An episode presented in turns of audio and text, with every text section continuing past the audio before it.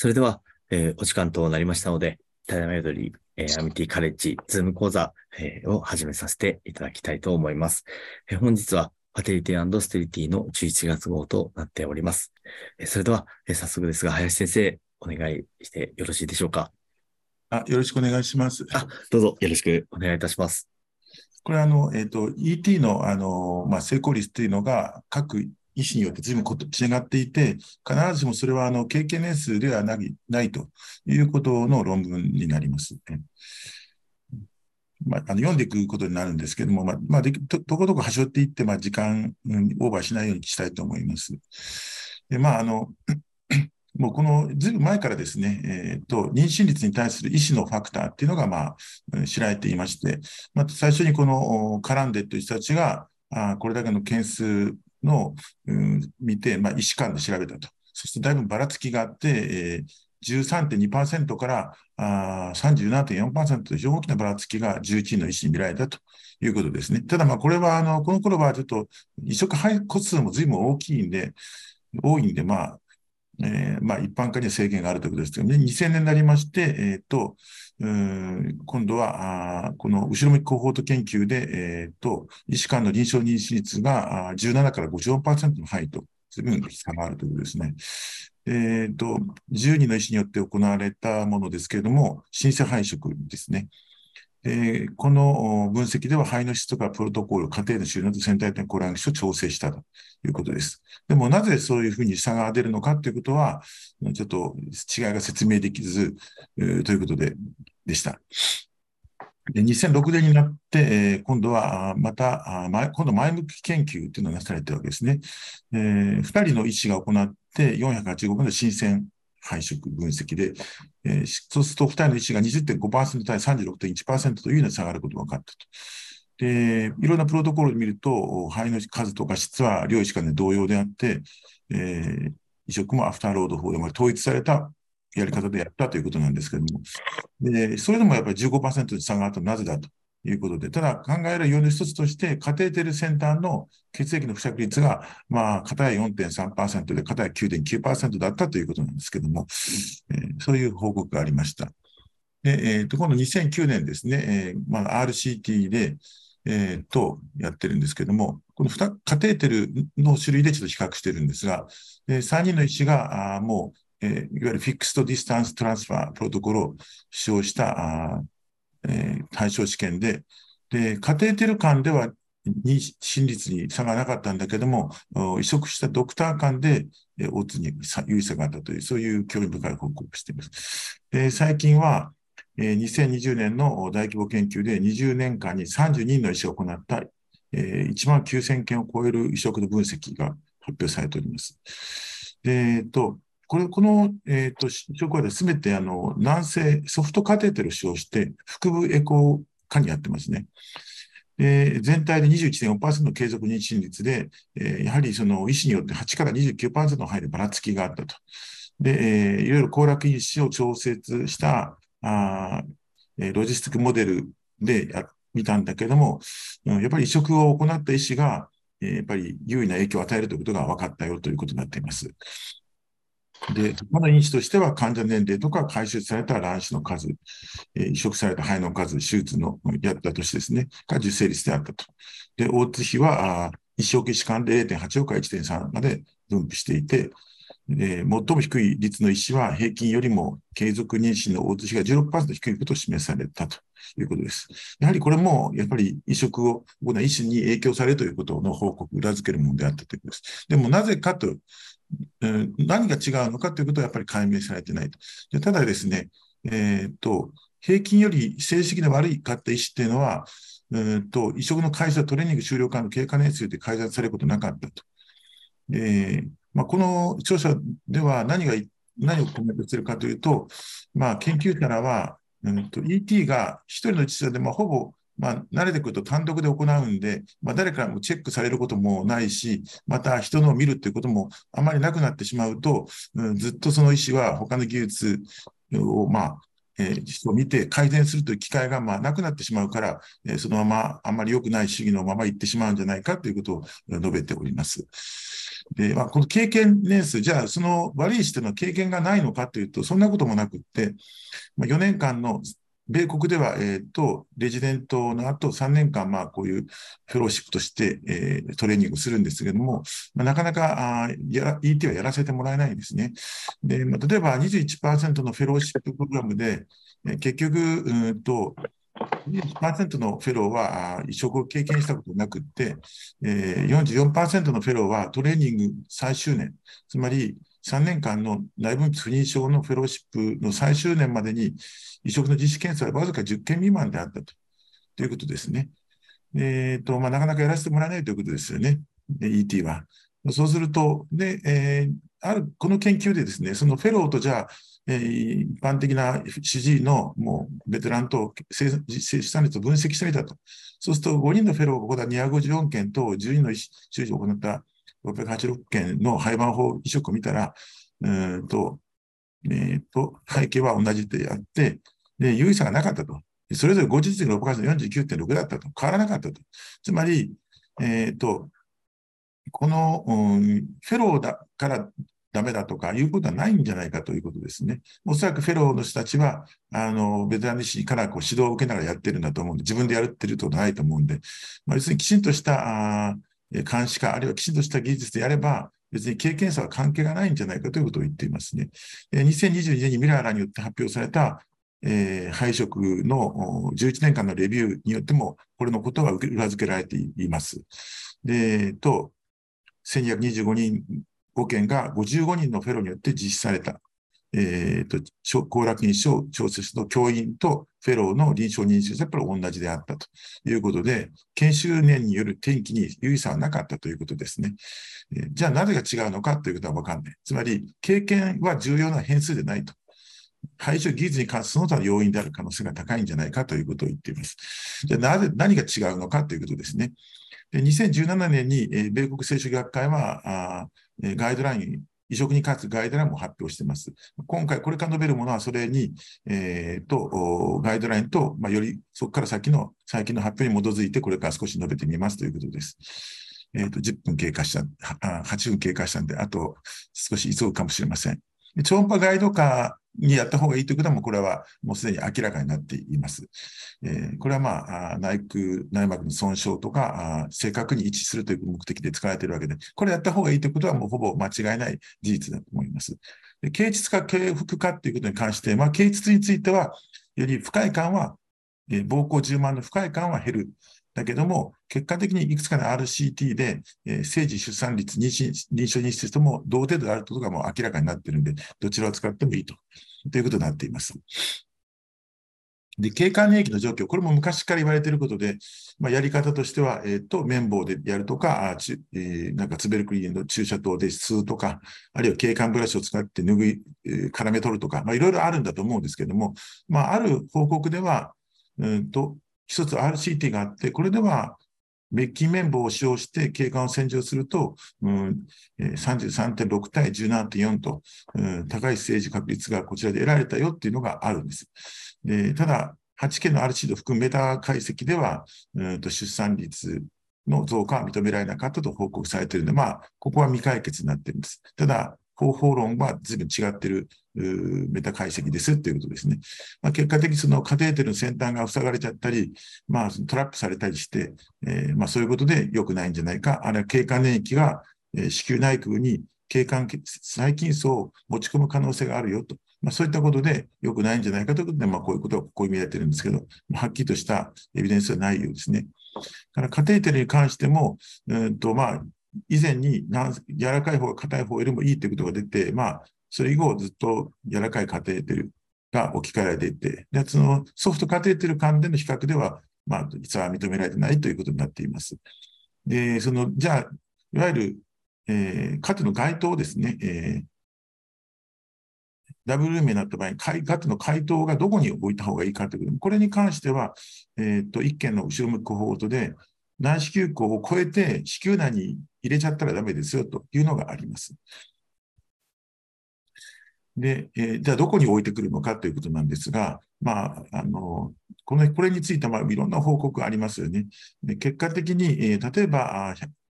えー、適切にデザインした RCT で180人の患者さんを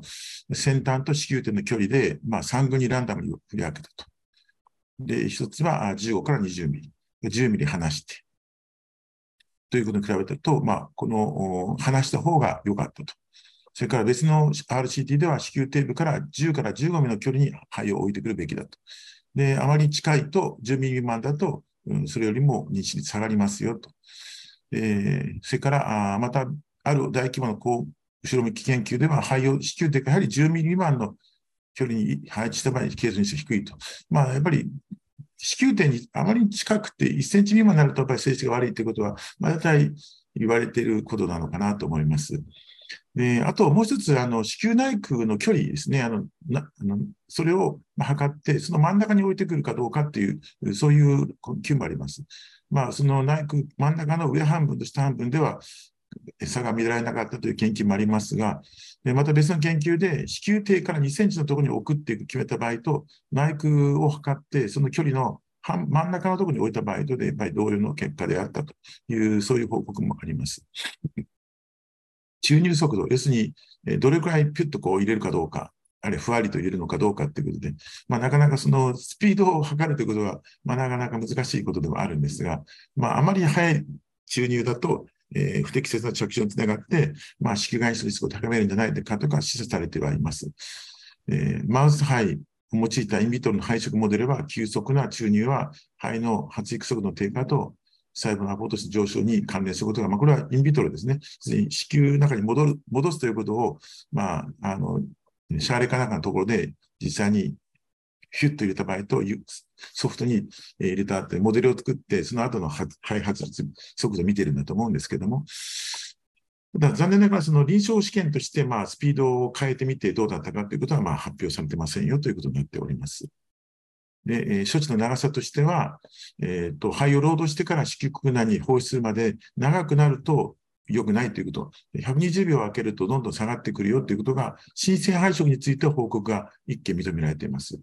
でこの差は容易な移植、つまり時間がかかって難しいから120秒かかったんじゃないかということではなくて、比較的イージーな移植でもこれだけ以上時間をかけると良くないということが、まあ、分かったということです。ですから、まあ、インキュベーターが出ている時間が長いことが良くないのかなということなんですが、一方、凍結性化移植に関しての後ろ向き研究では、ああまり関係がなかったということになっています。で、600えー、3件ですね、えー、を対象とした前向きのコホート研究でも、うん、まり関係がないということになっているようです。これはちょっとコントロバーシャルということですね。で、あの、カテーテル、私もあの、カテーテルこう入れた後抜いてくるときに少し左右に振りながら、あ来るといいんですよなんてこと言われたりして、まあその理由はよく分かってなかったんですが、まあ、もしかしたらこう、卵を引き戻したりすることが少ないのかなと思って、まあ、置いてきたポジションのとこから変わらない、実際欄を動かさないということが、いうことになるのかなと思いながらやっているんですけども、えっとまあ、そうすると、えー、回転させない場合に比べて、えー、回転をさせながら抜去すると、妊娠率が高くなることが分かったというのがありますが、継続妊娠差は統計学的有差になる。240億対してケースコントロールでも、えー、回転後は標準的法の高いことが示されたと。で、一方、550人の単出差、大規模な RCT では変わらなかったと。まあ、ちょっとコントロバーシャルですね。で、家庭とすぐ抜いた方がいいのか、あちょっと遅らせた方がいいのかということについては、まあ、いろんな研究されてますけど、あまあ、関係がないということになっています。えっ、ー、と、これはまあ最後のスライドなんですけども、まあ、ここにその、と、ET に関する、まあ、様々な、あその、プラクティスのことについて、まあ、グレードへの、その、うん、あえー、超音波ガイドがいいよとか、グレード A とか B とか、サーブがミューカスについてタイプ、カテーテル、ポジショニングとか、あロケーション、うん、レートオブインジェクションとか、あ時間の長さとか、まあ、いろんなことが書いてあって、まあ、それぞれグレードが、エビデンスグレードがされています。まあ、要するに、えー、結論としては、ちょっと言いたいことは、医師によって大きな差があることはもう間違いないだろうと。ただそれは医師の経験のえー、大きさとは関係してなくてということになっています。やはりそうすると、じゃあ何かの何らかの技術とかこだわりというものがやっぱりなんかあるんじゃないかということですね。ですが臨床医は自分の技術の改善を目的として、これまでに出てきている文献って当然熟知しておく必要があるし、まあ、あの、どんどんいろんな人の上手い人を見た、見ていった方がいい。そういうことだと思います。言ってるんだと思います。で、いくつかのまだ未解決のものに関しては質の高いエビデンスがあるんですけれども、やはりないものに関しては十分にデザインした研究が必要であるということが述べられていました。以上です。はい、先生、ありがとうございました。それでは、はい、先生、引き続きお願いできればと思います。よろしくお願いいたします。えっ、ー、と、これは、あの、えっ、ー、と、いわゆる凍結誘拐配色と、あの、高血圧疾患の関連という論文で、これもあのだらだらあるんですけど、ちょっとはしょっていきたいと思います。まあ、あのえー、要するにアートの分野で、まあ、この凍結誘拐繁殖というのが、まあ、要するに大きなあの、うん、記念碑的な成果であったわけですけれども、えー、まあ、えっ、ー、と、この、えっ、ー、と、まあ、新鮮肺移植に比べて、まあ、凍結をすると、まあ、低周性体重児とか SGA とか、あそうなリスクの低下と関連するとか、まあ、分かってるんですけれども、ただですね、えっ、ー、と、まあ、最近まで蓄積された観察データに基づくと、いわゆる妊娠高血症候群っていうのが FE サイクルにま関連したことが、一貫して示されているわけですね。で特に排卵がなく E2 と P4 の等によって子宮内膜の調整を行う、いわゆる現在行われているホロン調整周期について関連されているということが分かっています。でもちろん、その全てが影響されて FET サイクルだとなるわけじゃなくて、やっぱりあの特別な集団っていうサブグループがまあそういうふうになりやすいということになっているわけです。要するに、こういったリスクをまあより効果的に管理して今後やっていかなきゃいけないんじゃないか。まあ、そのためには、なぜそういうあの凍結霊感繁殖に、まあ、そういう高血圧症候群というものが起きるのかと、そういう生物学的な妥当性ですね。ここをまあ今後きちんと解明していく必要があると同時に、まあ、後ろ向き研究で示唆された関連性ですから、今後はあそれを、えっ、ー、と、えー、後で伸びていくんですが、 prospective に研究すべきで、かつリスク低減の試みを積極的に今後行う必要があるだろうという、そういう論文で、まあ、あの、最近よく出てくる論文の中ですが、これは凍結胚移植の、えー、種類について natural と modified natural で、で、エエキソジンの H 上打つのっていうことを、まあ、 modified natural と言っているようです。で、刺激周期ですね。ですね。それから、あと、プログラム周期。まあ、刺激周期の場合は当然ですけども、あ黄体が1個、もしくはそれ以上できることもありますよということですね。そういうことです。えー、まあ、皆さんご存知の通りだと思いますけども。やっぱりあの自然周期が最近やっぱりあのすごく注目されてますね、やはり。あの今度、来年ちょっと解説させていただこうなと思っている論文の中に、この modified naturalの場合とナチュラルの場合で、え移植のタイミングが少し変えた方が妊娠率が高いとかいう論文が、あちょっとかなり実践的に使える論文があって解説させていただくんですけども、やっぱりあの、世界的に見てもナチュラル、あるいはモディファナチュラルが、あるいはあの、スティミュレートですね、やっぱり注目されてきて、そちらに回帰してきてるのかなという感じがします。えっ、ー、と、いわゆる観察データで、まあ、一番大きなデータというのは、まあ、実は中国が2020年出したものなんですけど、これ単一説ですね。でそこで、えー、9200万種大きいものを、うん、蛍光スカマッチが用いて、えー、2303の修正自然周期と、それからホルモン調節周期をマッチングさせて、まあ、そうすると、えー、と、HDP のリスクが約25%増加しますよということを、まあ、最近あの大きな研究として示しています。で、まあ、スウェーデンの方からあもうすでにもかなりデータが大きいのが、あまあ、その医学的補助なしの妊娠と自然周期と、それからホルモン調節周期、えー、それから刺激、もいろいろこう、えー、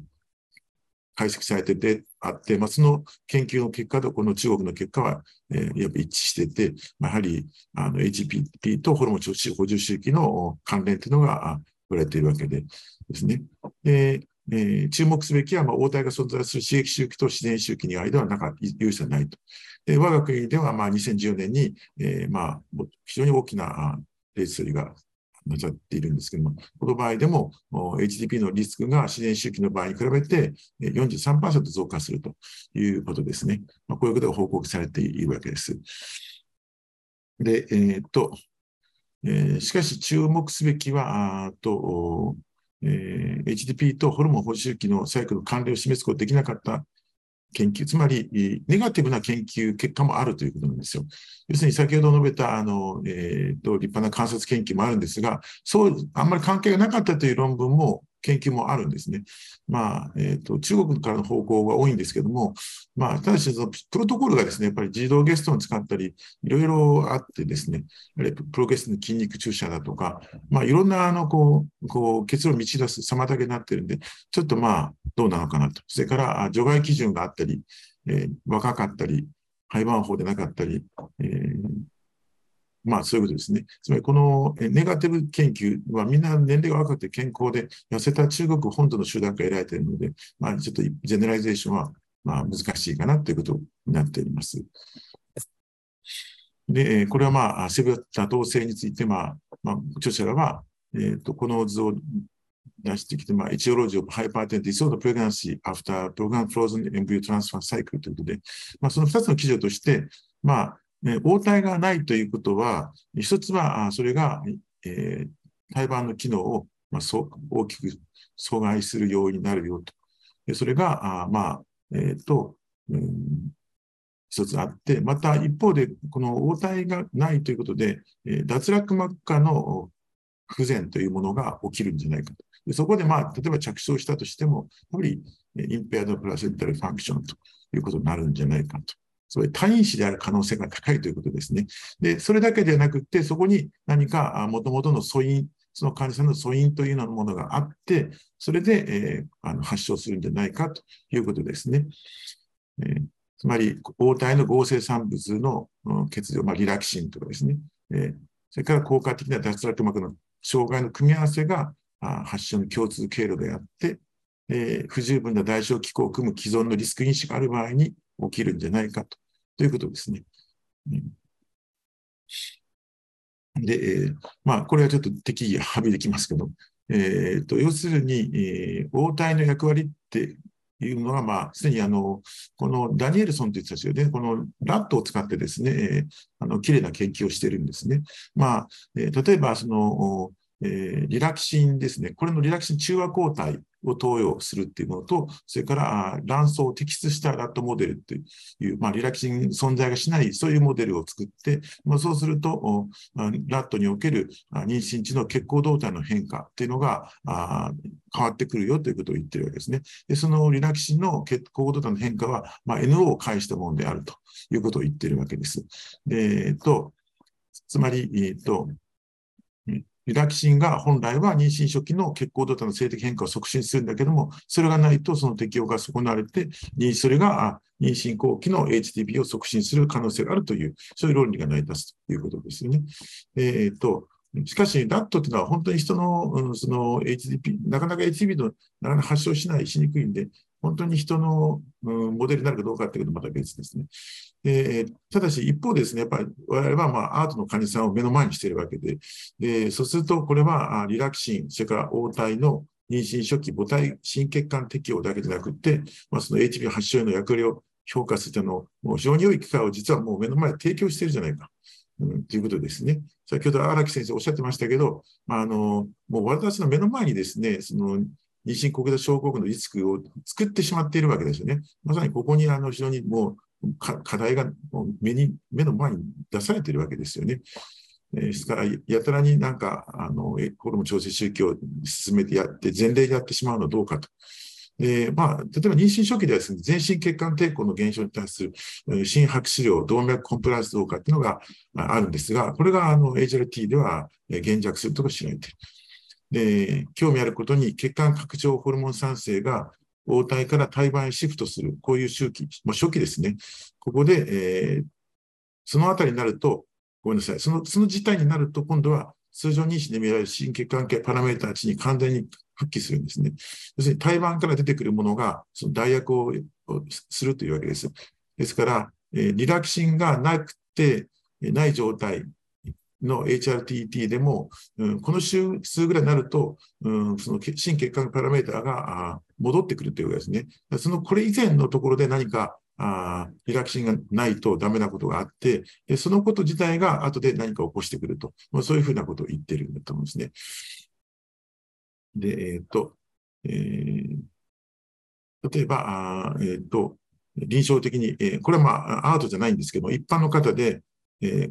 えー、と534名で、えー、こういう妊娠国座腎症なんかを持っている人は、すでに第一三半期で母体の新機能のところにも違いが出ているということが、もう、あの、示されているんですね。でまた一方で、第三半期にリラキシンが低い、えー、妊婦さんっていうのは、HB の発症が関連するということもすでに知られている。もうこういうあの重要な証拠が示されてますよということですね。で、まあ、あの、履歴史以外にもなんかレニンとかプロレニンとかあるらしいです。まあ、ここは省こうかなと思ってます。で、えっと、そういう妊娠の初期、ごく初期においてはレニン、ある、えー、暗行転身、えー、プロレニン、レニン、暗行転身系っていうのが活性化するんですけども、まあ、それがあ活性化されてないですよと。でそれはあ、えー、リラキシンのせいじゃないかと。リラキシンっていうのは、えー、あ、こうですね。えー、と、リラキシン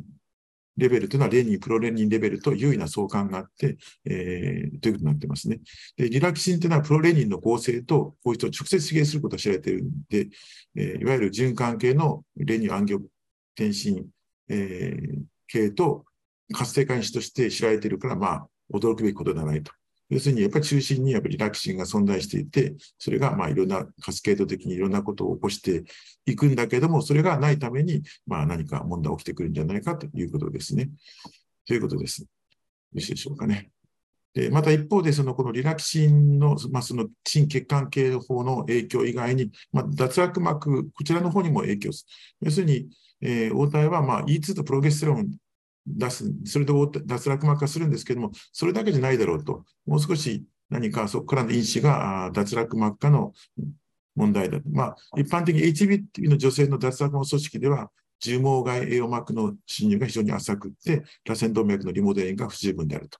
で、体外の管理が低下し、虚血と体外機能症が、記憶が知られていると。これあの、私、確か先週か先々週で解説されたなんかあの、あったんですけども、そこで述べられたんですね。やっぱり妊娠初期のうちに、えー、何かそういったうまくいかないことが起こると、妊娠の後期の方で、えー、破綻が生じてくるのが、まあ、HTP であろうということですね。で、えっ、ー、と、脱落膜以外にも、また、あ胎盤形成でいろんな不具合が生じることも知られてきてますよということです。まあ、これはちょっと省きます。で、えっ、と、あ、ここもちょっと省きます。えっ、と、それでですね、えー、あ、それでですね、あの、関連性を評価する際にちょっと慎重にしなければいけない重要なコーラ因子がいくつか存在するので、あ著者はこれ述べておきたいと言っていますね。で結局、その、まあ、妊娠高血圧腎症の患者レベルの確立された因子、リスク因子のいくつかっていうもの。例えばですね、えー、未計算とか母親年齢が35歳以上とか、あ多体妊娠とかメタボリックシンドローム、血栓傾向、まあ、要するにこういうあ妊娠高血圧腎症あるいは妊娠高血圧症候群の患者さんのリスク因子っていうのが、まあ、要するに我々が目の前対象としているアートの方に、あの、が持っているリスク因子というのと、やっぱり類似してる、類似してるっていうんですね。ですので、これらのういう表現量が考慮されてないと、研究の結論を大きく含まれてしまいますよということを著者は述べています。だから観察研究で行くよりも、やはり RCT をきちんとした方がしなくちゃいけないんじゃないかということを述べているんだと思います。で、えっ、ー、と、えー、あとは、そうですね。次スライドいきますね。で、えっ、ー、と、えーと、リスク軽減ということを述べていまして、ここはちょっと全部述べますね。えーと、米国予防医療専門医会は HDB のリスクを高める患者特性を明示しており、リスクを10%から20%軽減するために、まあ、例えば低用量アスピリンの使用を推奨してますよと。体外受精は中等度のリスク因子と考えられておりまして、アートと FE のプロトコル複雑さを端的に表したものであり、FET サイクルのプロトコルの違いによるリスクの差に焦点を当てることはできていない。リスクの程度が表に全て表示されているわけでなく、えー、3回の観点から様々なアート介入のリスクの差を詳細に理解することは、えー、適切なアスピリン投与だけでなくて、胎児の発育の観察など、妊娠中の他の介入についても最適な計画を批判的に検討する必要である。まあ、この今、あのアスピリンってですね、なんか、あの、こういうふうに、えー、日本でも使われていると思うんですが、もう少し量を増やした方がいいっていう、そういうのもあるんですね。要するに、あの、アスピリンなんかも、あの、確実的にこういう量でやるんじゃなくて、少し増やした方っていう、そういうことも提案されてるようなんです。まあ、そのことを言ってるんだと思うんですけども。で、えそれ以外に、例えば HB に関連する血管侵襲不均衡、内皮の活性化、酸化とストレス、炎症、血管収縮を標的する戦略も存在しますよと。あと、適度な運動とかカルシウムの補給は、それぞれ妊娠高齢腎症リスクを40%および50%それぞれ、えーと、減少させることが示されていますよと。それから、あのプラバスタチンとか、葉酸、メトフォロミンなど、他の薬理介入リスク的の可能性についての研究も今現在進められていますよと。そういった場合に、まあ、アートの集団によって有益である可能性がある。つまり、こういった方に、まあ、例えば、えっ、ー、と、ホルモン補充周期でやる場合でも、あるいはしない場合でも、やはりこういうリスクが、あえー、重なっているわけですから、まあ、こういったことを組み合わせることで、えー、リスクを下げられるかもしれないということですね。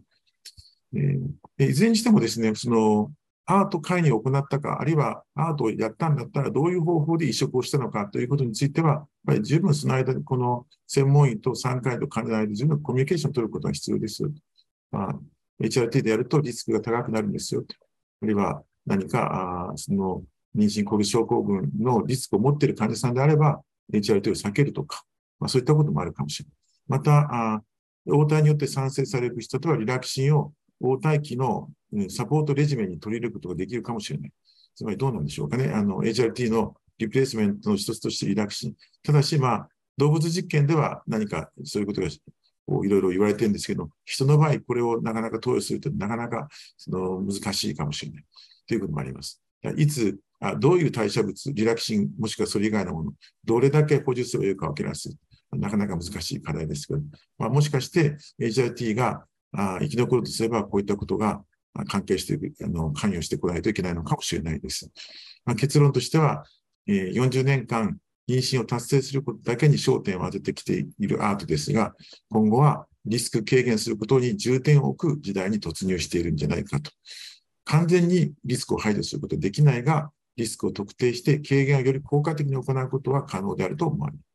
この目的のために、最近修正の自然周期とホルモン調子期の間で、えー、妊娠高血圧腎症の割合を比較する研究、えー、前向きの、えー、二群平行軍艦多施設共同ランダム化試験が、あこれだけの患者さんで、えー、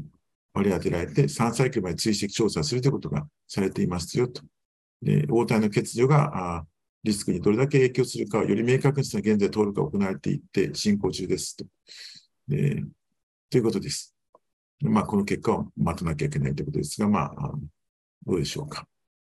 以上になります。先生、ありがとうございました。それでは、林先生、引き続きお願いしてよろしいでしょうか。えっ、ー、と、これであの、えっ、ー、と、いわゆるボリュームベース、卵胞の、まあ、容積をで見たあ方が、まあ、いわゆる、うんと、マチアーナ、えー、いわゆるマチアーナ卵子の数、取れる数を、まあ、予測する、よりよりよく予測できるって、そういう論文ですね。ちょっとあの途中で出てくる表とかで、フィギュアですね、ちょっとよくわかりにくい表現で、ちょっとあなかなか苦戦するんですけども、研究目的としては、えっ、ー、と、えー、容積に基づく、えー、卵胞排出率っていうんですが、あそれが、えっ、と、え、いわゆる直径で測ったその卵胞排出よりも成熟卵子の予測に優れているかどうかということで、それを検証したということです。卵胞排出率というのは、あのえー、要するに卵胞前の卵胞数を北条卵胞数で割ったものです。えー、AFC、これはまあプレオビュラトリというんですが、でまあ、そういうそれが、まあ、要するに AFC のみと比較して、より良い炭素反の予測因子として、まあ、すでに提案されているので、まあ、それを、うん、超音波の計測してどうやってやったら一番予測できるかということを、まあ、やってみたということですね。えっ、ー、と、卵子提供者と IVF 患者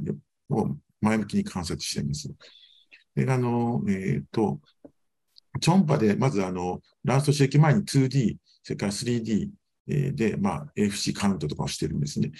えっと、そして誘発中は 2D と 3D 両方とも用いていって、それぞれの患者さんにおいて卵胞の成長をモニターしていくと。で、えっと、直径で見る、あの、えっと、ダイアミター、フォルト D で、ダイアミターで見る場合には、あの平均直径16か22ミリのものが排卵前卵胞と定義しています。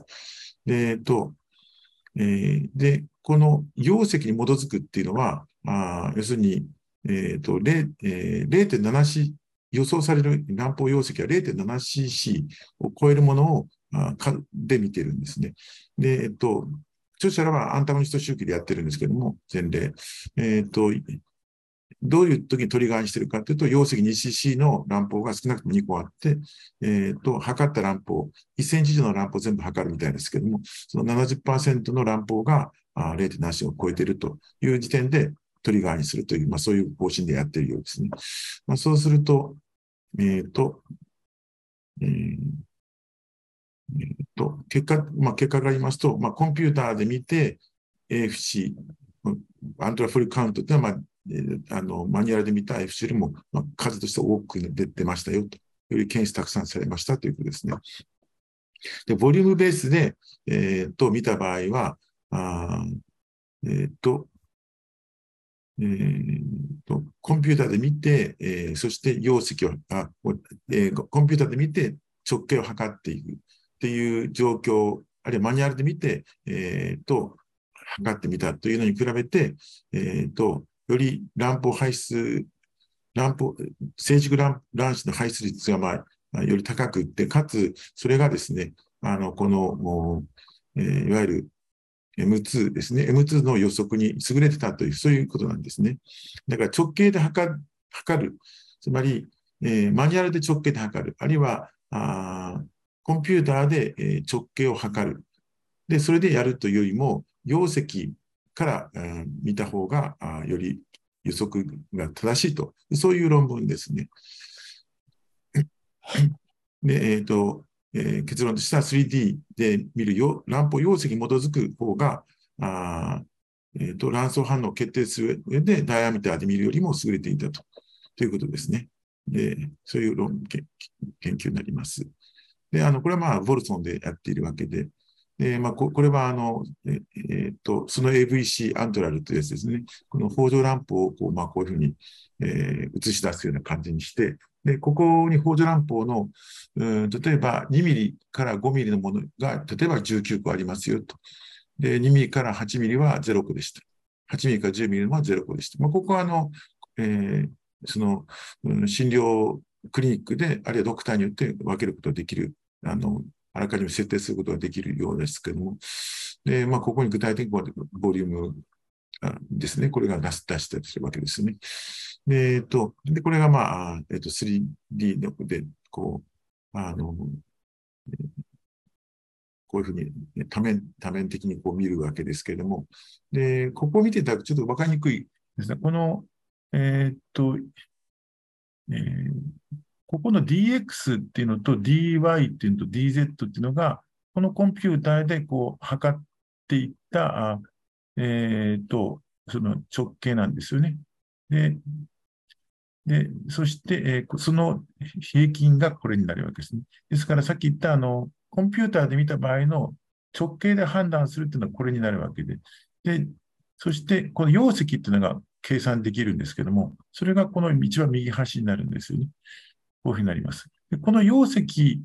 から見て、このおそらく3分の4倍 R3 乗っていうことで、えー、まあ、仮に出してきた、この、えー、直径というのがこれになるんだと思うんです。さっき言った 0.7cc というのはこのボリュームのところで、まあ、例えばこのここになりますね。こ超えてきてるもんですと。そうすると、だいたい11ミリとか12ミリ、なんかすごい小さいじゃないかと思いかもしれませんけど、えー、まあそんなふうなことでやっているわけですよね。で、えー、この、えっ、ー、と、2cc 乗が2個以上と 0.7cc 乗がのものが70%を超えたところが、で、彼らはトリガーするという、そういう方針でやっているようです。うん、で、えっ、ー、と、これが、あまあ、ドナーと IBF 患者なんですけども、まあ、やはり、まあ、これで見ると SRGO で見ると、まあ、かなり、こう、幅があるんですけども、まあ、大体2800で、こっち1680で、まあ、IBF の患者さんの方がやっぱ年齢も高いですし、えー、ということですね。ですが、もう今回はオーサイドナーと IBF に分けて計算や見ているようです。これがですね、ものすごく分かりにくくてですね、うんと、要するにドナーと IBF、ドナーと IBF に分けて、手動及びコンピューターで生成した法上乱歩数と排卵前乱歩数の追比較っていうんですけども、これが本当にわからない図でしてですね。で、まあ、おそらく何が言いたいかというと、まあ、この一番上のところで見ますと、うんと、マニュアルで見た AFC とコンピューターで、えー、算出した AFC で見ましたら、えー、マニュアルで見るよりも、コンピューターで見た方がたくさん、AF えー、アントラフォリクル拾えてますよということを言ってるんだと思うんですね。一番上はですね。だから AFC に関しては、マニュアルで見るよりもコンピューター見た方がたくさん拾えますよと。で、2行目は、えっ、と、えっ、と、コンピューターで、せえっ、と、カウントした、マニュアルでカウントした、えー、排卵前乱歩、要するにもうこれはいい乱歩だと言っているものと、コンピューターで見たもので、直径を見たものとで見た場合は、まあ、多少ちょっと違いはあるんですけど、そんなに変わらないよということですね。でまあ、大サイトだから、数が多くなるとやっぱり違ってくるのかもしれない。でこれが PFC、ボリューム対マニュアル PFC っていうのは、この乱歩、乱歩の容積から見て、えー、プレオビラトリというふうに判断。要するに、ボリュームベースで見た場合と、マニュアルのうんとダイヤミターで見た場合と、やっぱりすごい差が出てきちゃいますよと言ってるわけですね。でこれは、ボリュームベースで見た場合と、コンピューターで、えっ、ー、と、XYZ を決めて、そしてやった場合、3方向の直径で見た場合と、これも相当差が出ますよと言ってることだけですね。まあ、このプレオビラトリーのものが、え、ー、0.7cc という容積、ボリュームベースで言ってるんですから、で、型やこのマニュアルもコンピューターも PFC を16から12ミリの乱暴計測っていうふうに言ってるらしくて、そうしたら当たり前なんじゃないかと思うんです、私はですね。で、まあ、その、なんでこの0.7が出てくるかというと、これあの、え、別の論文でですね、あの、0.7C を容積が超え、えー、トリガービに超えてたら、あのそこから85%以上の確率で政治グランシが取れますよっていう論文がですね、あるんですね。そこで取ってるんだと思うんですね、この0.7という数字はですね。わかりにくい論文フィギュアでして、これもまたわかりにくいフィギュアですですね。で、これは、えっ、と、結局何が言いたいかというと、まあ、えっ、ー、と、これがマニュアルフォルトで、これがコンピューターでのフォルトで、でこれがあボリュームベースで見た場合のフォルトだって言うんですね。だからさっき言った 0.7cc っていうの以上のものでこだわると、これが突出して大きくなりますよと言っていることを言っているんです。で、えっ、ー、と、これがマニュアルベースでいった場合の M2 の賛成の、うん、率のことを言ってて、これはコンピューターで見た場合の、うん、賛成率で見てるんですね。で、それが要するに、あの、これが近いということを言ってるんですね。要するに。うん、どうもそうらしい。だから、要するに、容積ベースで乱暴排出率を見た方が、0.7cc 以上ということでやって、どのくらい M2 率が取れるのかっていうことを予想した方が、実際の率にかなり近いですよと。だから、卵子のドナーでは10%の違い。そして IVF の患者ではわずか9%の違いでしかないですよと。ということですね。だから両グループともに最も卵巣の反応を予測するのに優れているものは、やはり容積ベースで、え、ボリュームで見た方がいいんですよって、そういうことを言ってるんじゃないかと思っています。で、えっ、と、直接的な相関があって、その線形回帰に従うコンピュータージェネレーテッド AFC と PFC ボリュームですね。で、えっ、と、それから PFC ボリュームから M2 の数を見ると。で、要するに、えっ、と、具体的に言いますと、この論文の中出てるんですけども、まあ、卵子提供者であれば、PFC ボリュームイコール 0.35× コンピュータージェネレート AFC プラス10と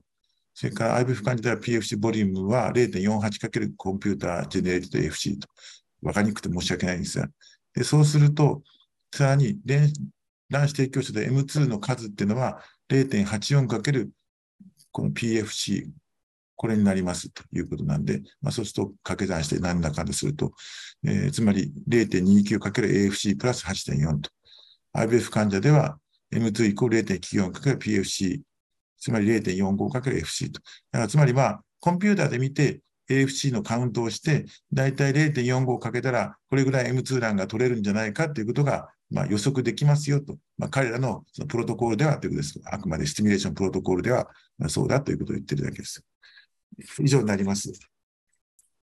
それでは、林先生、本日も誠にありがとうございました。失礼しました。ちょ時間なくてすいませんでした。それでは続きまして、岩畑俊久先生、お願いしてよろしいでしょうか？はい。よろしくお願いいたします。えー The role of timing in fro- frozen embryo transfer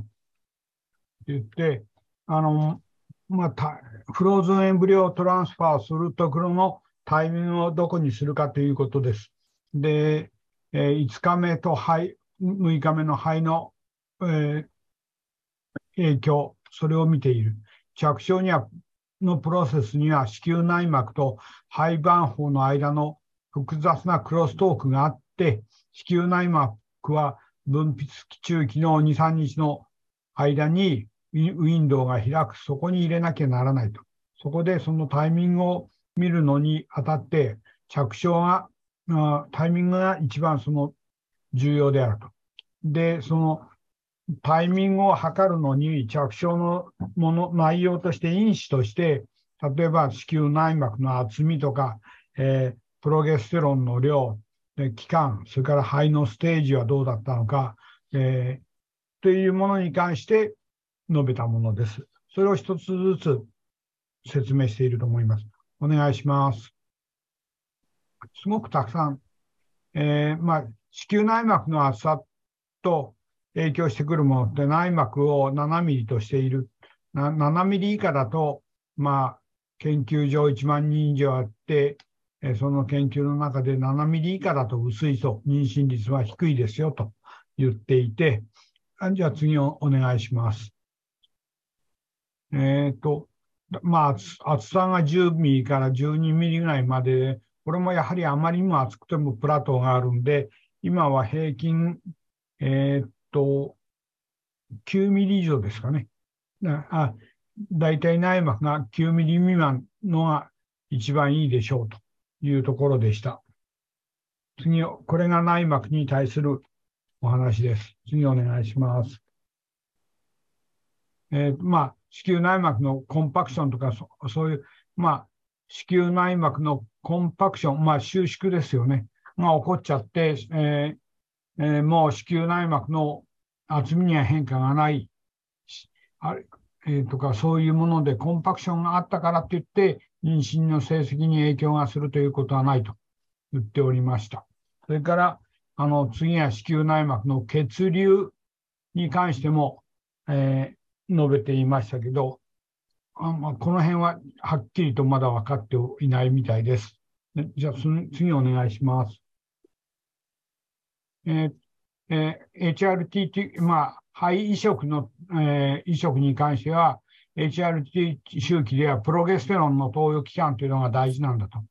えプロゲステロンは子宮内膜の着床ウィンドウにとても重要で、えー外因性のエストロゲンによって最適な子宮内膜が作られ、その後にプロゲステロンを投与して、えー移植前のプロゲステロンのば暴露期間とか、えーそういうものに関して、えー調べた。で、はい、えっと、一番いいのは、あの、肺年齢足す1日に相当するプロゲステロンの投与期間。それは肺盤胞移植ではプロゲステロン投与から6日目。えー卵活肺で移植では4日目というところになりますけれども、そこに、えーやった場合の成績が最適化するという、言っている意味はちょっと僕にはピンとわかんないんですけど、えー結果的には、えーまあ、肺肺盤胞移植ではプロゲステロン投与を6日目に入れていくのがいいというところです。お願いします。うんで、自然周期と修,、えー修正肺移植、あの、えー自然周期と、えーこれはプログラムドじゃなくて、あ、モディファイド、HC、あの、の自然周期ですね。えー入れる周期、まあ、FT、FET において、はい、HR 周期よりも自然周期や修正者、自然周期、つまり、モディファイドの自然周期の方が妊娠、妊娠率、今はそれがとても増えてきていて、自然周期 FET では排卵は自然に起こるけれども、え、自然周期では必ず HCG の投与をして行うということです。次お願いします。えー、で肺の、まあ、次は肺のステージについて語られていて、肺移植によって肺盤法は6日目より5日目の方が良好な結果をもたらすと考えられていると。で、その、えっ、ー、と、5日目の廃盤法は、6日目の廃盤法よりもやっぱり生生存率が高い、妊娠し生存率が高いという結果でした。これが肺の移植のタイミングとしてはそのことです。で、次は、あの、子宮内膜の、内膜の重要性ですね。えー、エラーの検査が、まあ、単純に言ってしまえば、今は、あの、ハイジェノミックがやって、エラーとか、ウィンテスト、RSERT とかいろいろな検査があるそうですが、子宮内膜受容性の検査として一番いいのは、あの、アイジェノミックが一番いいということを語っていました。これが内膜受容性に関してです。次お願いします。まあ、結論として、この言ってることは内膜の厚さ厚さは着床のよ予測因子であり、薄い内膜では着床率も悪いと。でプロゲステロンの投与については、肺年齢プラス1日、えー、肺盤移植では6日目、えー、卵化付き肺移植では4日目が HR の妊娠成績を良くしていると。で、えー、肺に関しても6日目よりも5日目の肺盤法移植が望ましいと。で、えー、加熱誘拐後数日以内に移植を行うっていうの。は、これはちょっとピンとわかりませんが、24時間まで延長するかは結果に影響していないと。で、子宮内膜検査に関しては、えー、有効であるっていうエビデンスは、まあ、十分ないんですが、いや今のところは、あのー、いいのはアイジェノミックっていうところ、いうことが書いてありました。以上がこれ、あのー、これの話です。すいません。簡単です。先生あ、ありがとうございました。では、よろしければ、先生、引き続きお願いしてよろしいでしょうか。はい。次は、えー、っと、ごめんなさい。あ、そうですか。俺がこれをこう。はい。えー、まあ、凍結肺移植、これは、あの、凍結肺移植のやり方として何が一番いいか、あどれが一番いいかっていうことを述べています。それは、自然の人工周期と自然周期と刺激周期と、この3つでこの凍結移植を検討しているんですけれども、自然周期でやるのが凍結移植よりも何が一番いいかって、妊娠性の高血圧とか LGA とか、そういうような産科的合併の問題が起こってこないから、だからやっぱり今から、これからの移植は自然周期がいいっていう話だと思います。次お願いします。で、凍結移植はまあここ数年伸びていて、凍結移植には、え、 programmed と natural と stimulated。この3つを今、あのー、およそやっていて、そのうち一番いいのは長い目で見れば、いろんな酸化合併しないのもものとしては、やっぱり酸化合併しないのはナチュラルだと。で、えっ、と、凍結移植にはガラス化法など、まあ、どんどん進歩がしてきて、えー、内膜調整にも自然刺激プログラムと、えー、いろいろな方法があるけれども、初期流産は、えー、ナチュラルサイクルよりプログラムドサイクルで多いし、妊娠率は、えー、ナチュラルサイクルの方がいいということです。次お願いします。はい、次お願いします。すみません、失礼いたしました。えまあ、えプログラムのサイクルっていうのは、まあ、要するに応体の十分、欠損応体の、えー、補充が十分必要だから、そうなることは、黄体補充が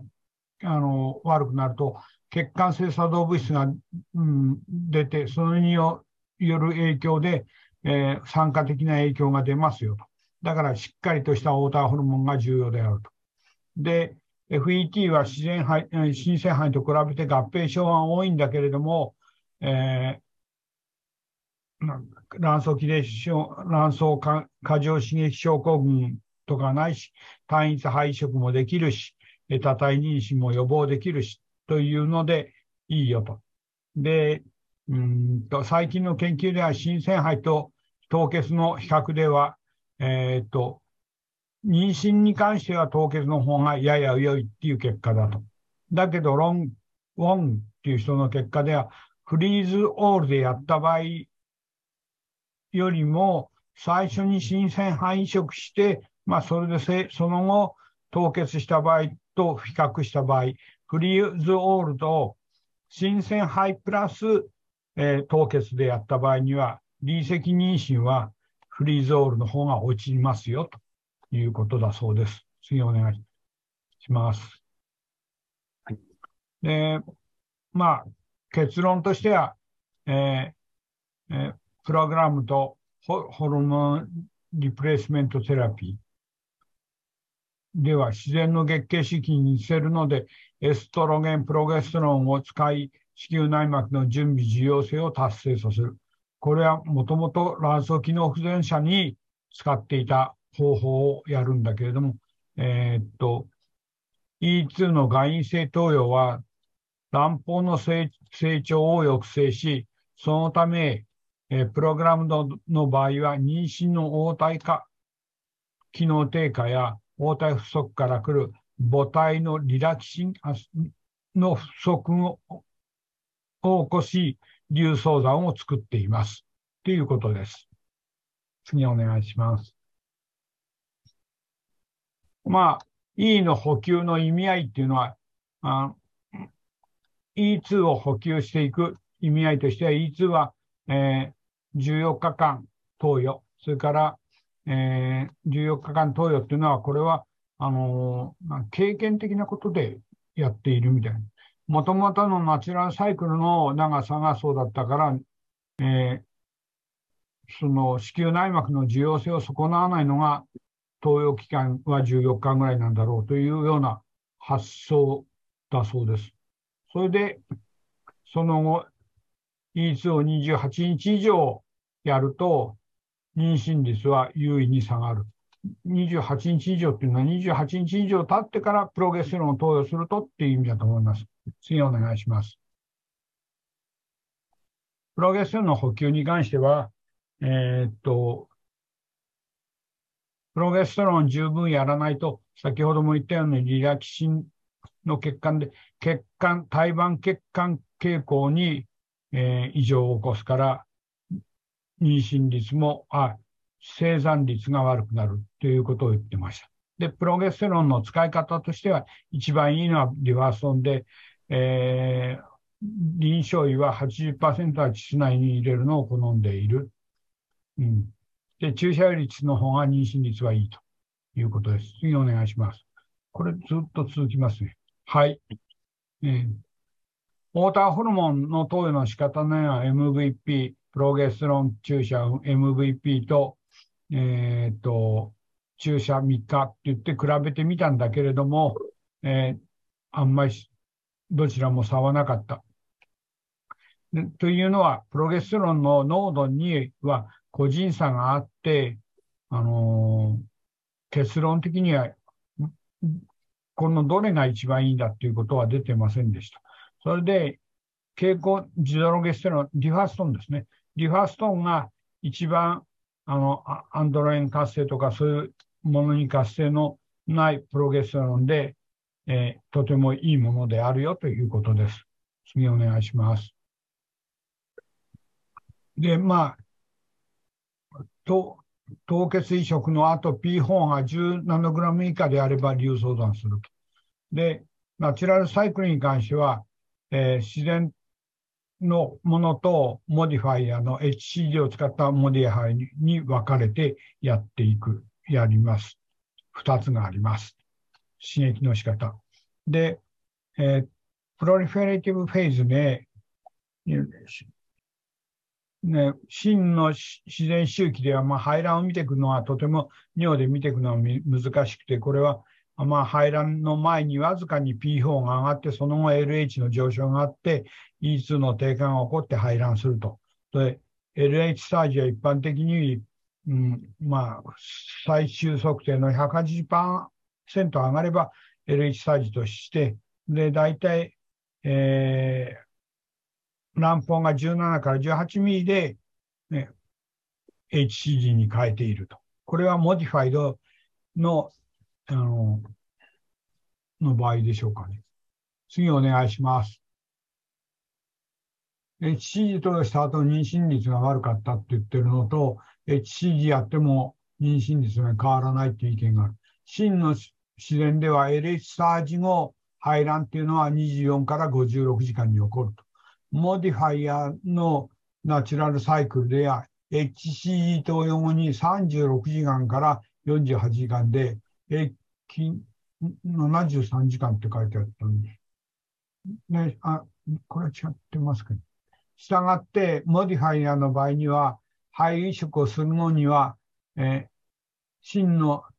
natural cycle と比較して1日後にするんだと。1日後にした方が妊娠率がいいと。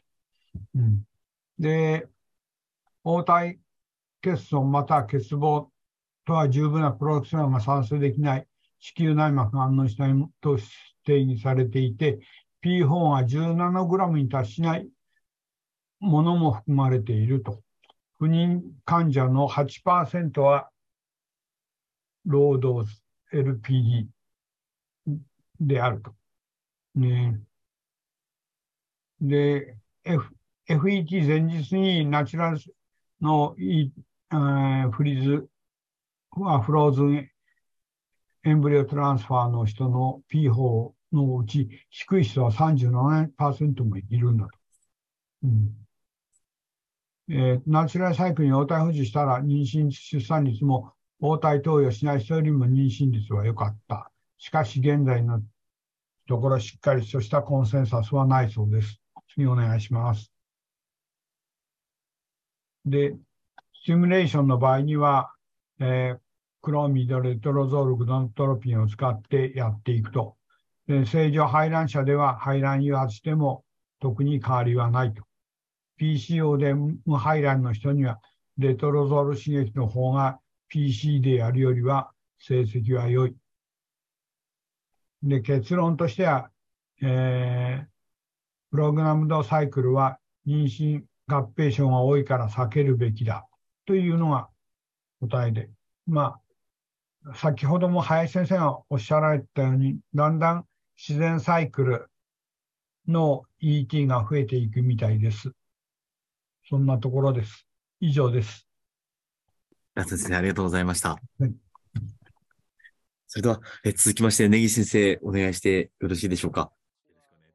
はい、よろしくお願いします。えっ、と、子宮内膜受容性の臨床的評価に関する考察っていうブリーフレビューと、寸評というふうに訳されてますが、をあのやります。えっと、もうすでにあの皆さんこれもご存知のことばっかりなので、えっと、ささらっと流すようにやっていきたいと思います。であのまあ、こここにレビューの内容ですね。この1、2、3、4、5、7つが載ってます。それぞれ1つずつやっていきます。まず子宮鏡検査なんですけれども、これはあの子宮腔内の病変の評価ですね。こういうのための子宮鏡であって、あの、あの慢性子宮内膜炎の評価はこれには入ってないみたいなので、そこのご留意ください。で、初回の IVF の子宮鏡検査は有用かっていうあの命題がありまして、あの2、3の質の低い研究では、初回あるいは2回目の移植前の診断的な子宮鏡は、あ妊娠率、政治獲得率を改善するっていう論文があると。あとは2019年の国蘭レビューでは IVF 前のスクリーニング子宮鏡は政治獲得率を上昇させるかもしれないが、あのバイアスの低いあのバイアスのリスクの低い試験の感度分析では生産率の上昇はさせなかったという結果だそうです。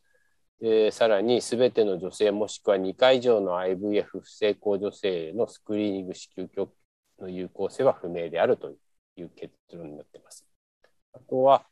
あの別の論文ですけど21年にあのランダマイズドコントロールドスタディであのそのヒステログラフィーとヒステロスコピーのあの、まあ、こういう病室検出率のあの差はなかったよということを述べています。ただまああの子宮鏡なんかだと子宮鏡ですとポリープや癒着があるとその場で手術的な対応ができるというメリットがあるということです。ちょっとこれずれちゃってるんですけどあのエラー検査ですね、はい、あのもう散々出てきてるのであの説明省きますけどあとこれはあのエラーによる個別化移植によって妊娠率が上昇したという結果がですね2013年に出されて、えー、商業化されまして現在に至り多くのクリニックは反復着床不全患者やそうでない患者にも提供されるようになったということであのここら辺はあのさらにあの詳しい治験が行われてここら辺はあの先月林先生が詳しく解説されているのであのさらっといきますが、うんと、これらの研究ではあの有用性はなかった。つまり予後良好患者さんあとは性倍数性移植で不成功になった器用なる患者さんあのドナー卵子で不成功になった患者さん過去3回の移植が不成功になったリフ患者さんに関しては有用性はなかったということがあの述べられています。さらにあのマルチセンターランダマイズコントロールスタディの ITT 解析ではあのこの下のグラフがその結果なんですけどエラーをしてないあのフレッシュ廃盤法エラーをしてない、えー、廃盤法ですねフリーズ ET あとはフレッシュエンブリオ ET ですね、これがですね。あとは、エラーを行ったあのパーソナライズドのあの廃盤法 ET のこの3群で妊娠率を見たところ、えっ、ー、と、しまった。えっ、ー、と、3群間で有意差はなかったという結果です。さらに、あの、生産率を見ても、あの有意差はなかったと。いう結果で、えーと、もう少し突っ込んでいくと、あの、クリニカルキュムラティブリブバースレートに関して言うと、あのパーソナライズが62%、フリーズドエンブリオトランスファーが55%、逆にフレッシュの廃盤法が58%、あのこれ、フリーズドエンブリオトランスファイルも高いんですね。まあいずれにしても3軍間にあの優位差はなくて、うんと、パーソナライズ ET のメリットがなかったという結論になっています。次が、あのこれ私あの知らなかったあのマーカーなんですけど、B セル、B セルchronic lymphoma lymphocytic leukemia and lymphoma 6試験というと BCL6 あの慢 B 型細 B 細胞性慢性リンパ性白血病リンパ腫6というあのものがあってあの子宮内膜の新しいバイオマーカーになるなりうるということが言われているそうで、まあ、あの proto-oncogene であったりトランクスクリプションを抑制する作用があったりするということで細胞周期や細胞分化アポトーシス抑制制御を抑制する役制御する役割とか転写制御因子の役割があると。さらにプロゲステロン抵抗性のマーカーと考えられているということだそうです。で BCL6 の発現は子宮内膜ですね。これ免疫染色してるらしいんですけど月経周期では増殖期に多い。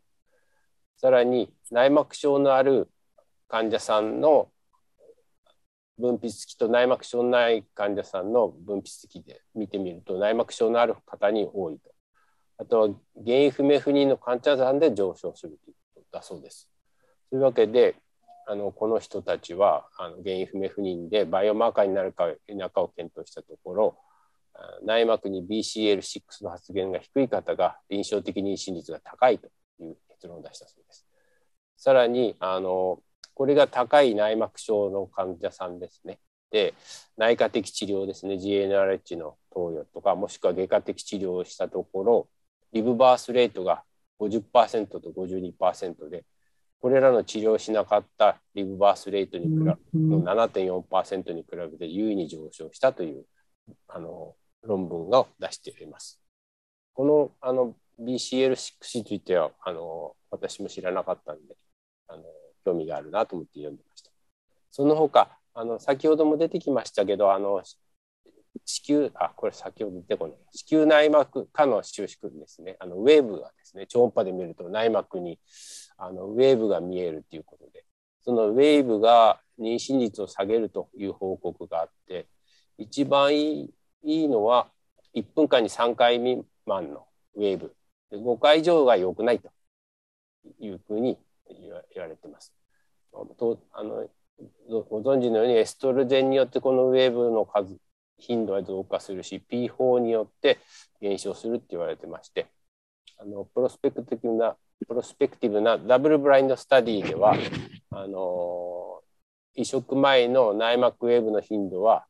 あの新鮮肺移植凍結肺移植でいずれでも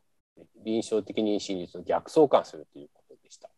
ところが最近のレトロスペクティブスタディではこのウェーブの頻度は妊娠率に影響を与えないということで、まあ、相反する結果が出ています。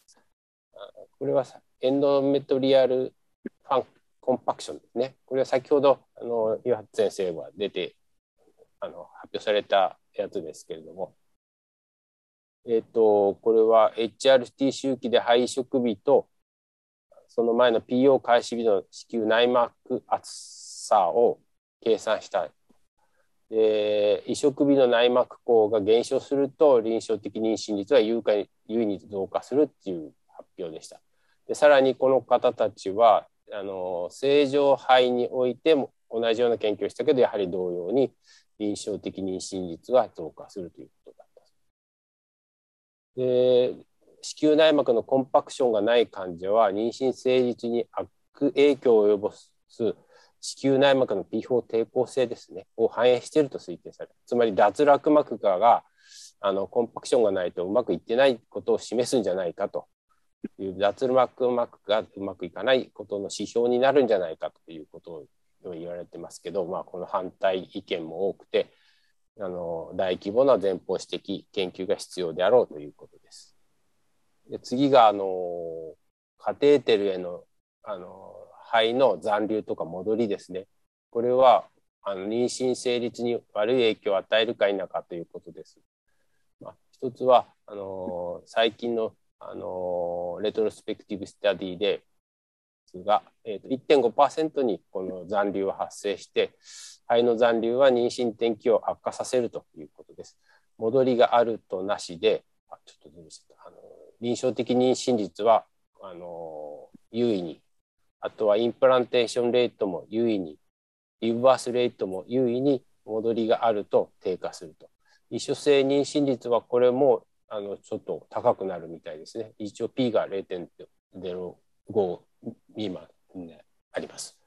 あの戻りのリスク因子としては新鮮肺移植が凍結肺移植に比べて高いと。あとは先ほどの発表にもありましたようにカテーテル粘膜や血液の付着などが問題となるということです。一方、インコントラストに他の3つの論レトロスペクティブなスタディでは肺の残留は妊娠率に影響しないというのがあるのとあと最近のラージマッチとレトロスペクティブスタディでもこれらのあの因子に影響はしないということです。今後なんですけどこの妊娠率っていうのは、まあ、あの先ほど林先生の最初の発表にありましたように実際によって妊娠率が全然違うもんですからあの同じ実写でこの検討しないといけないんじゃないかということなんですけど、まあ、肺の残存発生率というのはさっきも出てきたように1から3%なんですねだからなかなか返答としては難しいだろうということです。あとは、あの、移植後の身体活動ですね。えあのレビューがありまして、あの配食後の身体活動制限を支持するエビデンスはないと言われています。一つのプロスペクティブスタディで移植後のリブバースレートが移植後直ちに動くのと10分間ベッド上安静ではあの直ちに動いた方がリブバースレートは高かったという。これあの前に先日あの提出したやつでこれ逆に書いちゃったんですけどあの直ちに動いた方がいいということです。まあ、これは以前前論文読んだことなんですこの10分間の安静がストレスになるんじゃないかというふうな考察があったのでえー、そんな10分ごときでとあの思った記憶があります。リーセントプロスペクティブスタディではあの、まあ、スマホなんあのなんでアップルなんかだとこう手にあの時計みたいにしてあの運動量を測定する装置があってそういうトラッカーを使って配色から妊娠反応までの活動を記録したということでそれで調べてみたら移植後の歩行は妊娠時の皮膚の影響を与えないので移植後直ちに通常の行動を取るべきであるという論文でした。でその中の考察に自然妊娠した女性は着床の前後で活動レベルなんか変えたりはしないだろうと、まあ、この結論は理にかなっているということになっています。以上です。それでは、根岸先生、本日もありがとうございました。ありがとうございました。それでは、え続いて吉田先生、お願いしてよろしいでしょうか？はい、よろしくお願いします。そしたら、よろしくお願いいたします。はい。あのー、僕が読んだ論文は、アートでは、はいえっと、その、全治胎盤になる確率が高くなりますよっていう論文で、その、全、あの、アートで全治胎盤が高くなる理由ですけど、今までは、あの、多体妊娠とか前回の帝王切開とか、うんと、で高くなるっていうんですけど、この人たちは、あ実はよく詳しく調べてみると、あの、まあ、子宮内膜症とか、その他の因子で、あの、あの、えっと、全治体分になる確率が高くなるっていうふうに、えー、お話ししています。で、まあ、文章を読ませていただきますと、まあ、後による妊娠では帝王切開の起用や多体妊娠といった典型的な全治体分のリスク因子はないが、子宮内膜症や新生配色は中等のリスクに寄与したと。で配色のプロセスそのものがこの集団における全子体盤の発生に影響を及ぶ可能性があるというわけですね。えー、っと、まあ、要は、全治体盤に、アートで全治体盤になる、その原要因のを、こうこの人たちは、あ今までの方たちとあの報告が異なるように、あ異なっているように報告しています。はい、じゃあその下の方また少しこう読まさせていただきますけれども、はい、下をお願いします。はい。えっ、ー、と、目的は全治胎盤のリスクを明らかにすると。で、これはあのマサチューセッツの不妊センターのあので2011年から2017年でアートで妊娠したあ患者さんの、えっ、ー、と、を、お20週以降ですか、まあ、要はあの、早産の例も含まれているんですけども、20週以降に出産した患者さんを対象にしています。で、データはこのマサセ州のバイタル、まあ、えっと、大学病院ですね。マサチューセッツ校の大学で生殖医療クリニックをリンクさせてやってる、その州の報告です。はい。その下お願いします。で、えっと、使用の評価項目としましては、この全治胎盤になるその因子ですね。それを、多変量モデルをあの母親の年齢とか、帝王切開の起用、多体出産で調整して相対的なあのリスク因子として、えー、報告しましたと。で、一回ですけども、この方々たちは、えっと、18,939件の妊娠を対象として、分娩時に全治胎盤があったかどうかっていうのを、全治胎盤があったのが553件、2.9%だったわけですよね。で、母親の年齢、それから子宮内膜症、それから、あの、卵巣、調節卵巣刺激、まあ、COH ですね。それからが、と全治胎盤と関連していたけども、多体妊娠とか PCO などの排卵障害、は負の相関を示したというわけです。で、まあ、子宮内膜症との関連では未産、未計算符で強く、えー COH との関連は計算符で強くなる。と、帝王切開との起用の、との関連は認められなかったというわけですね。で、えっと、まあ、結論としては、アートによる妊娠では、あー帝王切開の起用とか多体妊娠とは典型的な全治タイプのリスク因子はないが、この人たちが言うには、子宮内膜症や新鮮肺色が中途度のリスクに寄与しているということですね。まあ、この人たちは、その前回定説よりも、その内膜症の存在ですね。例えば重度の子宮内膜症の場合ですと、あとか、あとは新鮮肺色ですね。では、その新鮮肺色になると、その全治胎盤になるリスクが高くなるというわけです。で、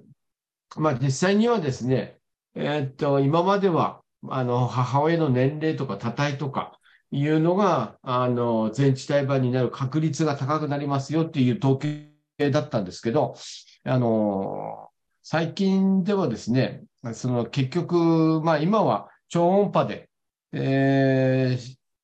えっと、あの、配色する位置もある程度せあの設置ができますし、まあ以前のデータとは少し、えー内容が重趣が変わってくるわけですね。で、しあの、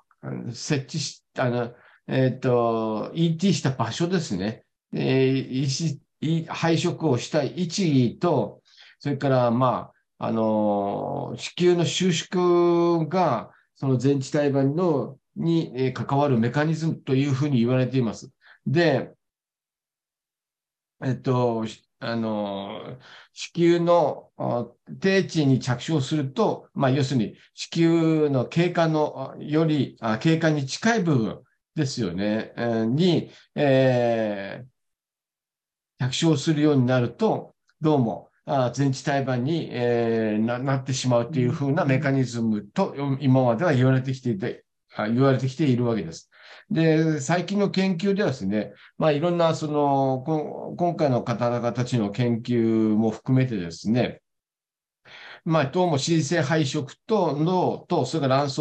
あ卵巣の調節卵巣刺激が、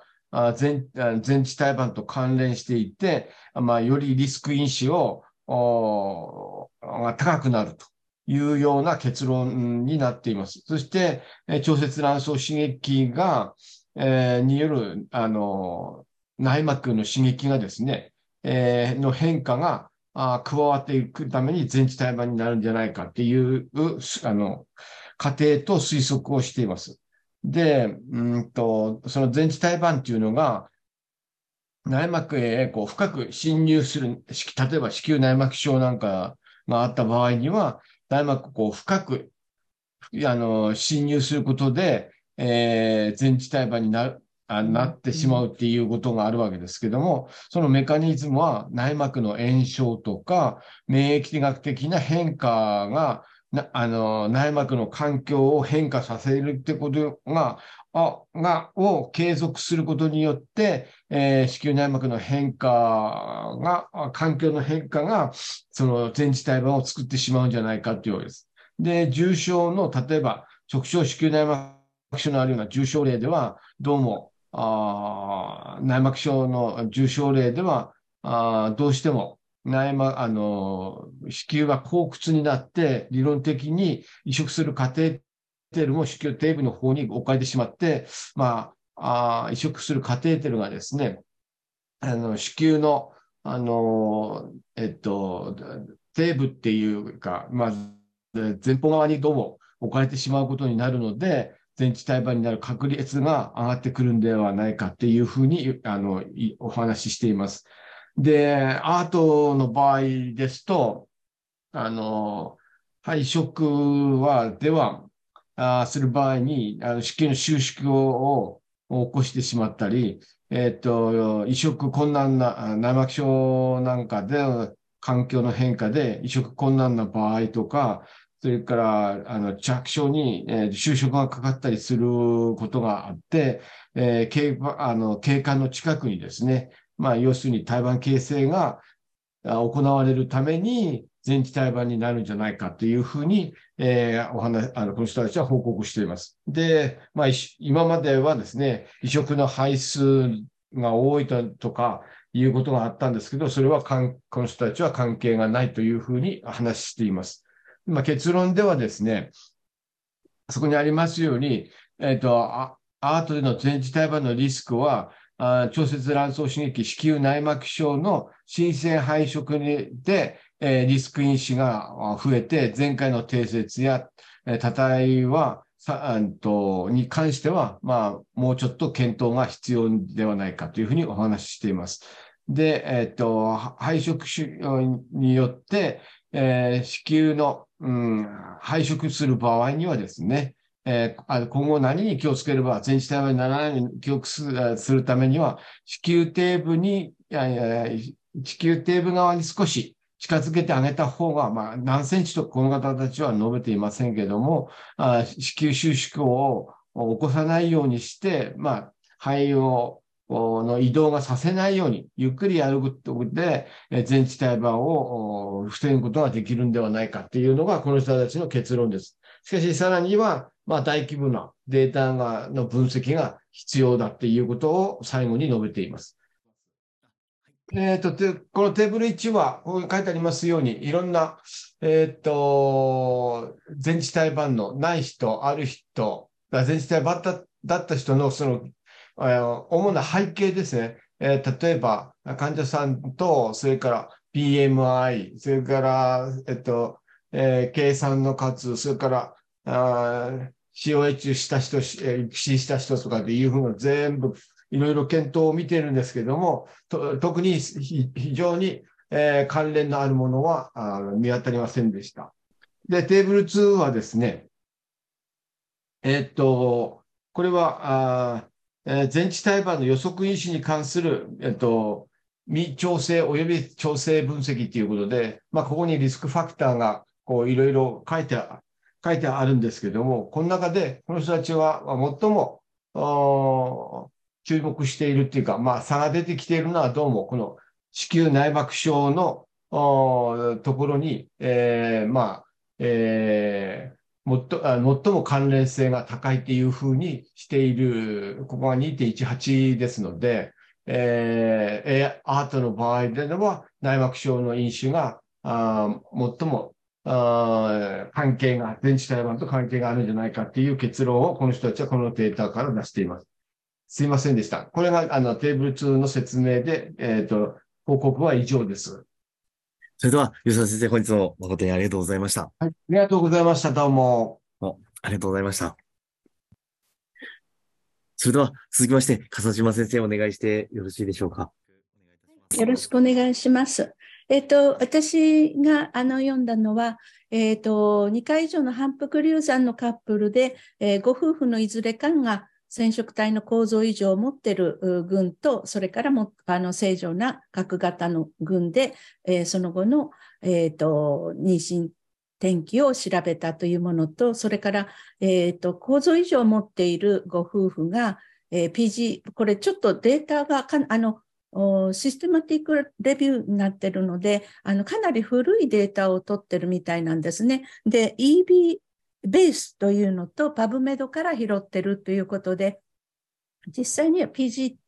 あの PGTSR 今言ってますけれども、あのここでは PGD となっています。で、その核型のあの構造異常を持っているご夫婦の場合に PGTSR をやった群とやらない群で、まあ、どのくらいのあの出産率が得られたか、あるいはあの流産率がどうだったのかというお話です。非常に簡単なお話です。お願いし、次お願いします。はい。えっ、と、研究目的読んでいきます。正常核型を持つ不妊症カップルと比較した異常な核型を持つ不育症カップル及び着床前診断、PGD になってますけれども、受けた場合と比較した待機的管理を行った、えっ、ー、と、反復流産で異常な核型を持つカップルの妊娠転機の現在のエビデンスを評価すること。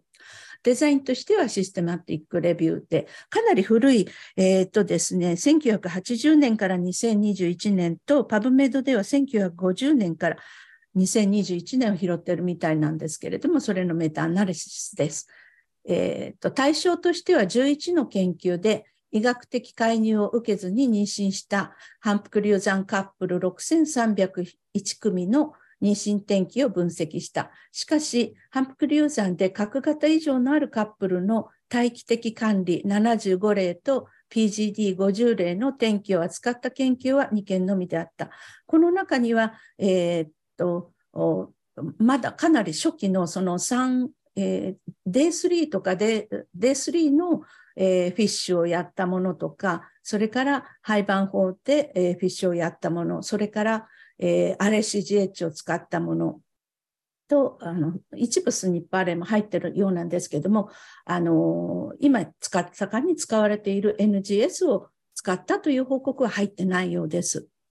で、主要の評価項目としては、対象とした研究のうち、核型以上及び正常な反復流産のカップルの妊娠転機を評価ということになります。次、お願いします。結果ですけれども、正常核型のカップルと比較して、異常核型の反復流産カップルでは、初回妊娠の生児生児出産率が優位に低かった。58.5%対、えー、正常カップルでは71.9%ということです。で、転座のあるカップルでは初回妊娠の、えーえっと、生児出産率が著しく低下したが、えっと、転座があるカップルが52.9%で、転座がないカップルが72.4%ですね。で、逆位のあるカップルでは、この差というのは認められなかったというものです。で、えっ、ー、と、累積生児出産率っていうのが逆位のあるカップルでは81.4%と74.8%で優位差はなく、流産率は反復流産と異常核型を持つカップルで明らかに高かった。53対34.7%ですね。待機的管理を選択したカップルと比較して、累積生児出産率の差は優位ではなかったが、60対68%ですね。流産率24対65.3%と、やはり PGD を選択した異常核型を持つ反,、反復流産カップルでは、やっぱりあの PGD をした方が著しく低い値だったということです。結論としては、異常核型を持つ反復流産のカップルは、正常核型のカップルより流産率が高かったが、複数回の受胎の試みによって、非劣勢の累積生児出産率を達成した。異常核型を持つ反復流産のカップルでは、PGD は待機的管理と比較して、累積生児出産率を増加させなかったが、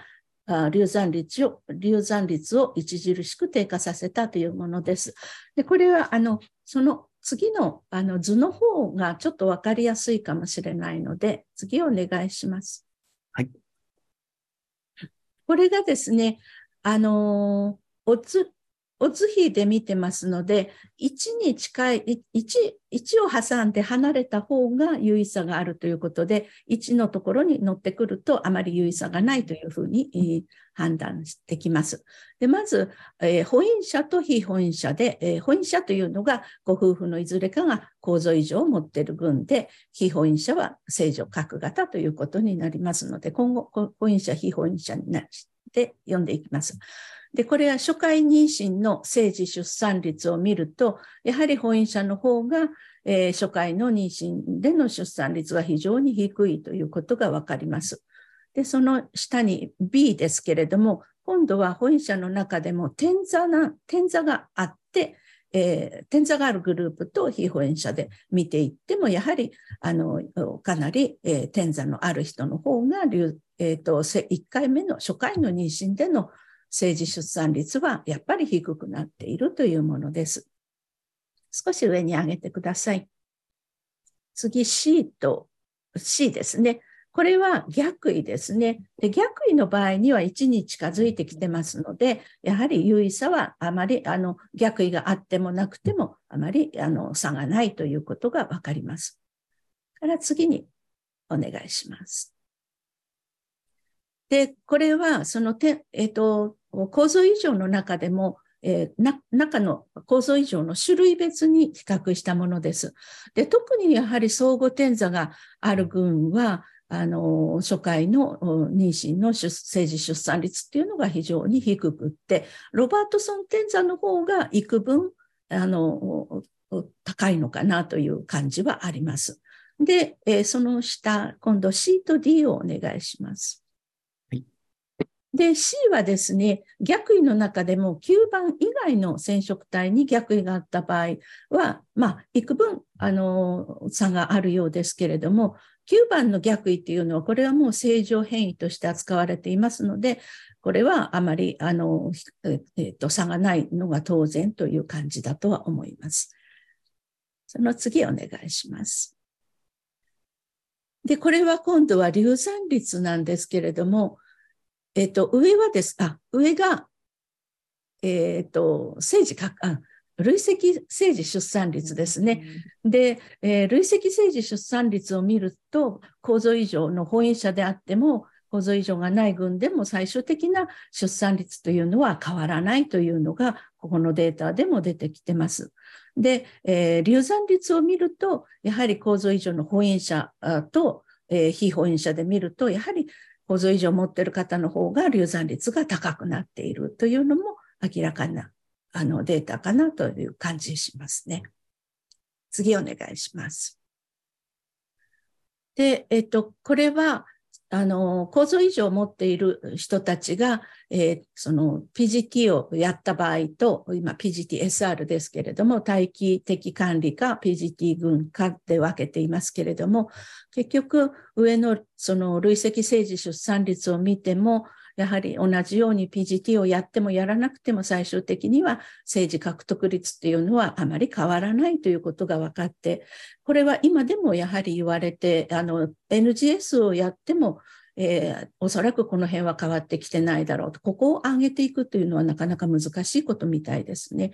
で、ただ、やはり流産率を見ていくと、やはり PGT をやることによって、流産率をかなりあの低減できるということも、ここでは分かっていますし、今の日本の臨床研究の中でもそれが言えるので、やはりあの PGT、PGTSR のメリットとしては、政治獲得率、累積政治獲得率っていうのは上げられないけれども、硫酸を下げるという意味では、まあ、メリットがあるでしょうということと同じようなあの話だったかなということで、えー、それだけですね。あの、あまり難しいものではないので、以上です。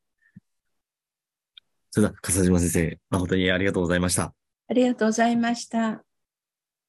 それでは、えただいま解説いただきました論文が本日最後の論文となっておりました。それでは、先生方、もし、えー、よろしいようでしたら、え本日の講座はこちらで終了させていただければと思いますが、いかがでしょうか？よろしいでしょうか？ありがとうございます。ありがとうございました。それでは、先生本日も誠にありがとうございました。あ